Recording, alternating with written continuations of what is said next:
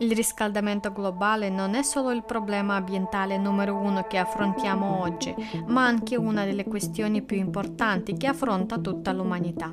Leonardo DiCaprio, attore. Molti di noi sanno che il pianeta si sta riscaldando a causa dell'aumento delle emissioni di gas serra. Quello che non sappiamo è quali saranno esattamente le conseguenze. Greta Thunberg, ecoattivista.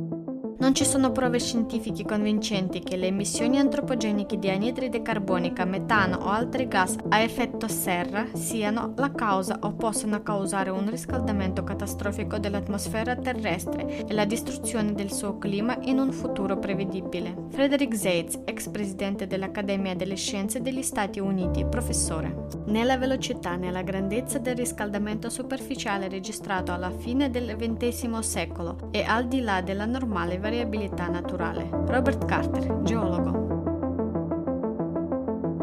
Ogni giorno milioni di persone sul pianeta sono colpite da disastri climatici.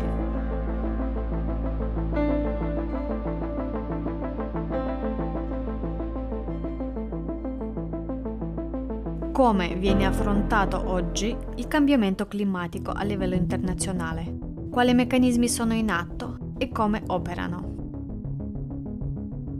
Oggi quasi tutti sul pianeta hanno sentito parlare dell'impatto antropogenico sul clima, delle emissioni di gas serra e del riscaldamento globale a esse associato. Tutto il mondo sta lottando contro le emissioni di gas serra e le organizzazioni internazionali e i paesi stanno cercando di influenzare il cambiamento climatico. Ma sapete come succede esattamente?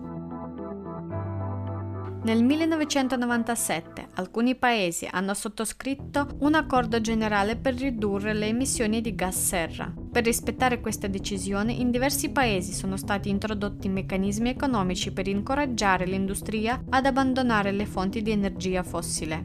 Il meccanismo principale è il commercio internazionale delle emissioni. Ogni paese definisce una quantità totale consentita di emissioni di CO2 all'anno. Si misura in unità di carbonio. Un'unità di carbonio è uguale a una tonnellata di CO2 emessa e il diritto a emettere una certa quantità di CO2 si chiama quota. All'interno di un certo paese vengono assegnate alle industrie e alle aziende quote prestabilite di possibili emissioni di gas e effetto serra. Un produttore che ha ridotto le sue emissioni e non ha utilizzato una parte della quota può venderla in una forma di scambio. Un produttore che supera le quote deve acquistarle. Si scopre che le emissioni di gas serra sono una nuova merce che si compra e si vende. Il diritto di emettere sostanze inquinanti viene scambiato nelle borse del carbonio come accade nel mercato azionario. Questo mercato ha generato nel 2020 entrate per 272 miliardi di dollari. Un altro meccanismo per regolare le emissioni di CO2 è la carbon tax. Si tratta di una tassa imposta alle aziende che bruciano combustibili a base di carbonio queste tasse vanno nei bilanci nazionali e ogni paese decide dove allocare questi fondi. Qual è lo scopo di questi meccanismi di mercato e come possono il commercio e le tasse aiutare il cambiamento climatico?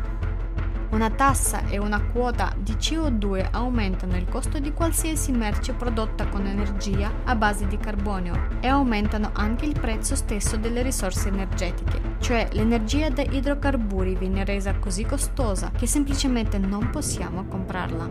Ma ci danno qualcosa in cambio.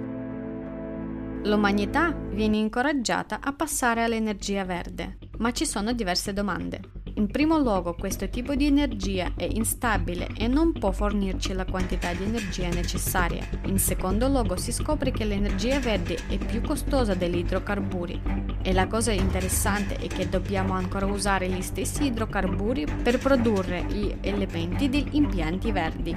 La tassazione aggiuntiva sul clima e il sistema delle quote portano buoni profitti a varie organizzazioni ai singoli stati.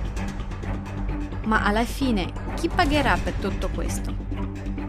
La domanda è retorica. Quello che succede è che stiamo distruggendo il sistema energetico esistente senza averne ancora creato uno adeguato per sostituirlo. Questo aumenta il prezzo di una risorsa senza la quale qualsiasi essere umano non può sopravvivere. Il prezzo delle quote di CO2 in Europa è raddoppiato nel corso di quest'anno. Di conseguenza anche i prezzi di mercato dell'energia sono aumentati. Nell'ottobre 2021 i prezzi per megawatt di energia in Europa erano da 6 a 8 volte superiori a quelli del 2020. Di conseguenza questo ha provocato effetti sulla situazione economica del mondo che ha avuto un impatto diretto sul benessere di ogni persona. Ma torniamo al tema del clima. Sono passati più di vent'anni dalla firma del protocollo di Kyoto. Secondo un rapporto dell'Organizzazione per la cooperazione e lo sviluppo economico, i finanziamenti per il clima dal 2016 al 2019 sono ammontati a 287 miliardi di dollari e crescono di anno in anno. La maggior parte di questi finanziamenti sono andati a progetti destinati a ridurre le emissioni di gas serra. Secondo l'Organizzazione Meteorologica Mondiale, i livelli di CO2 hanno raggiunto un punto critico nel 2020. Dopo ogni accordo internazionale sono state registrate le emissioni di CO2 e vediamo che nel 2021, nonostante gli enormi finanziamenti, la curva delle emissioni è alle stelle. C'è un altro punto importante. Tutte queste misure hanno aiutato a risolvere i veri problemi climatici. Stiamo assistendo a una riduzione dell'aumento dei disastri naturali e delle anomalie meteorologiche. La situazione ambientale del pianeta è migliorata? Viviamo in un mondo più sicuro e confortevole? Forse tutti dovrebbero guardarsi intorno e rispondere onestamente a tutte queste domande.